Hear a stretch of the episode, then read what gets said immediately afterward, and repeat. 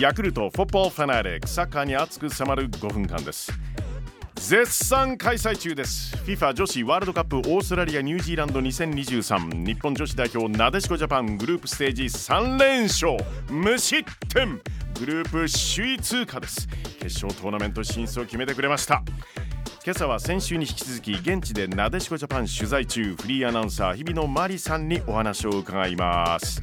えー、ニュージーランドの今はクライストチャーチにいらっしゃるという日比野さんなんですがこれから移動なんですね。よろしくお願いします。はいよろしくお願いします。おはようございます。おはようございます、えー、ウェリントンの方に移動されるんですか？そうです。えっ、ー、と今日はもう試合前日ですので、試合会場のあるウェリントンにもうちょうど移動するところです。ああ、お時間ありがとうございます。はい。いやしかしグループステージの3戦目スペイン戦4対0で勝利格上にねもう完勝でした素晴らしかったですね最高でしたねまあまさにはまったまあはまったというとなんか偶然みたいに聞こえちゃいますけど本当に戦い方がはまってましたよね、えー、で試合後にあのスペインメディアがスペインの、まあ、チームに対して、はい、あの全然いいところが出せなかったとか、はい、で日本の,、まあ、あの池田監督にもスペインは全然今日はいいところがなかったがっていう質問をしたんですけど、はい、そうじゃなくて、ええ、日本がスペインの良さを出させなかったというところだと思うんですよ。うん、でその上で日本はいい守備からカウンター、もうこれがぴったりはまって、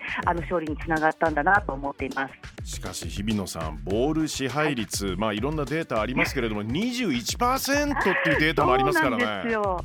ほとんど向こうにボールを、ね、持たれてたということになりますけれども、選手たちはもう全然そんなこと焦りなくて、もうこうなったらもうもうカウンターで仕留めるしかない、あの戦いしかなかったというような話をしてましたね。はい。えそして宮澤ひなた選手合計4ゴールで今、得点女王トップですよ。実際本人も、ええ、あの話を聞くとこの出来はちょっと驚いてはいるそうなんですよ、はい、ただ、え、とにかくこの舞台を楽しめているっていう話をしていて、はい、あのそれがこのいいこうプレーにつながっているというふうに話していますし、うん、あのゴールをした時の会場がこうどっと湧く感じ、はい、もうあれはサッカーをしていて本当に良かったなと思う瞬間なんてったそういう話をしています。はい。だってあのスローモーションであの2ゴール見てますと笑顔で打ってますもんね。はい。そうなんですよ、なんか本人曰くあのキーパーの動きとか、はい、あの冷静にあの時見られているっていうような振り返りをしてまして、ええ、やっぱりこうなんか本当に落ち着いて、うん、自分のペースで自分のコースを選んで蹴れている、はい、そんな手応えもあるみたいですね。いやあの笑顔本当最高です。ね、さあその笑顔また炸裂させていただきたい。ラウンドアップ16ノルウェー戦なんですが日比野さんノルウェーどういうチームとこれは分析されてます、ま、どんな特徴が？まず、はい、体の部分で高さもありますしあと、まあ、フィジカルの強さもありますけれどもももちろんスピードもあるんですね。はい、でおそらくですねボールを保持して日本の本来の良さを出せる相手なのではないかなとは思うんですが、はい、やっぱり高さ勝負とかにならないような、うんうん、あのライナー性のボールを使ってみたりとか、はい、そういうちょっと工夫をしながら戦えば大丈夫なんじゃないかなと思うんですよね。はい、そうして本当にいただきたいんですけれども実はあのちょっとより早い時間にですねあの、はい、オスロにいらっしゃる通信員の吉川隆明さんあのノルウェー情報をちょっと手に入れてるんですけれども、はい、気をつけなければならないのはオリンピックリオンで熊谷咲選手ともプレーした14番のノルウェーのエースアーダ・ヘーゲルベルグ、ね、はい、はい、気をつけろとかですね。フィリピン戦でハットトリックを決めた22番のソフィー・ロマン・ハウグ選手。AS ローマで南萌香選手のチームメートなんですよ。まだいますよ。キャロライン・グラハム・ハンセンというもうバルセロナでプレーしている、はい、右から来る怖い選手もいます。とにかく前の方にはすごい個人技のあるすごくこうタレントが揃っているので、はい、ちょっと守備のメンバーは今までよりちょっとテンション高く頑張らないと、はい、危ないなっていう気はしますよね負けたら終わりのトーナメントですよ。これはやっぱりちょっと経験のある選手大事になってくるんじゃないですか？そうですね、ここで出るのがやはりキャプテンの熊谷選手だと思います、はい、彼女はここまでの3勝っていうのは、もうここからには全く関係ないんだと、すごい強いこう言葉で話をしていまして、ええチームメートにも試合後、そしてまあ今ももちろんで、試合前も伝えると話をしていましたし、はい、気持ちの緩みっていうのは、そういったところで出ないというふうに思いますし、はい、ここからが本当に大変なところだっていう覚悟っていうのは、チーム全体に浸透していると思います。いやだって12年前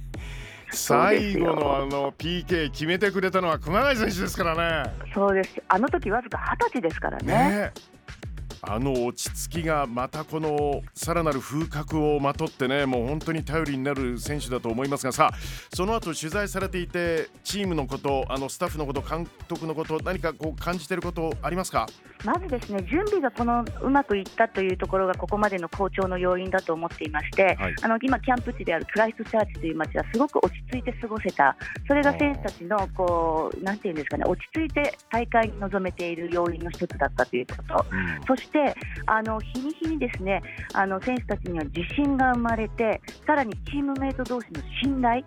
これがすごく強くなっていて、とにかくその信頼があるから自信が持てる、自信があるから信頼が持てるという点で、非常にこういいムードであのチームがその大会を過ごせている、それをすごく取材していて感じますね。まあ12年前アメリカを倒して優勝した時にその試合ごとに成長していくということを皆さん実感していたということで今回もそういうどうなんでしょう？そういう成長どうですか？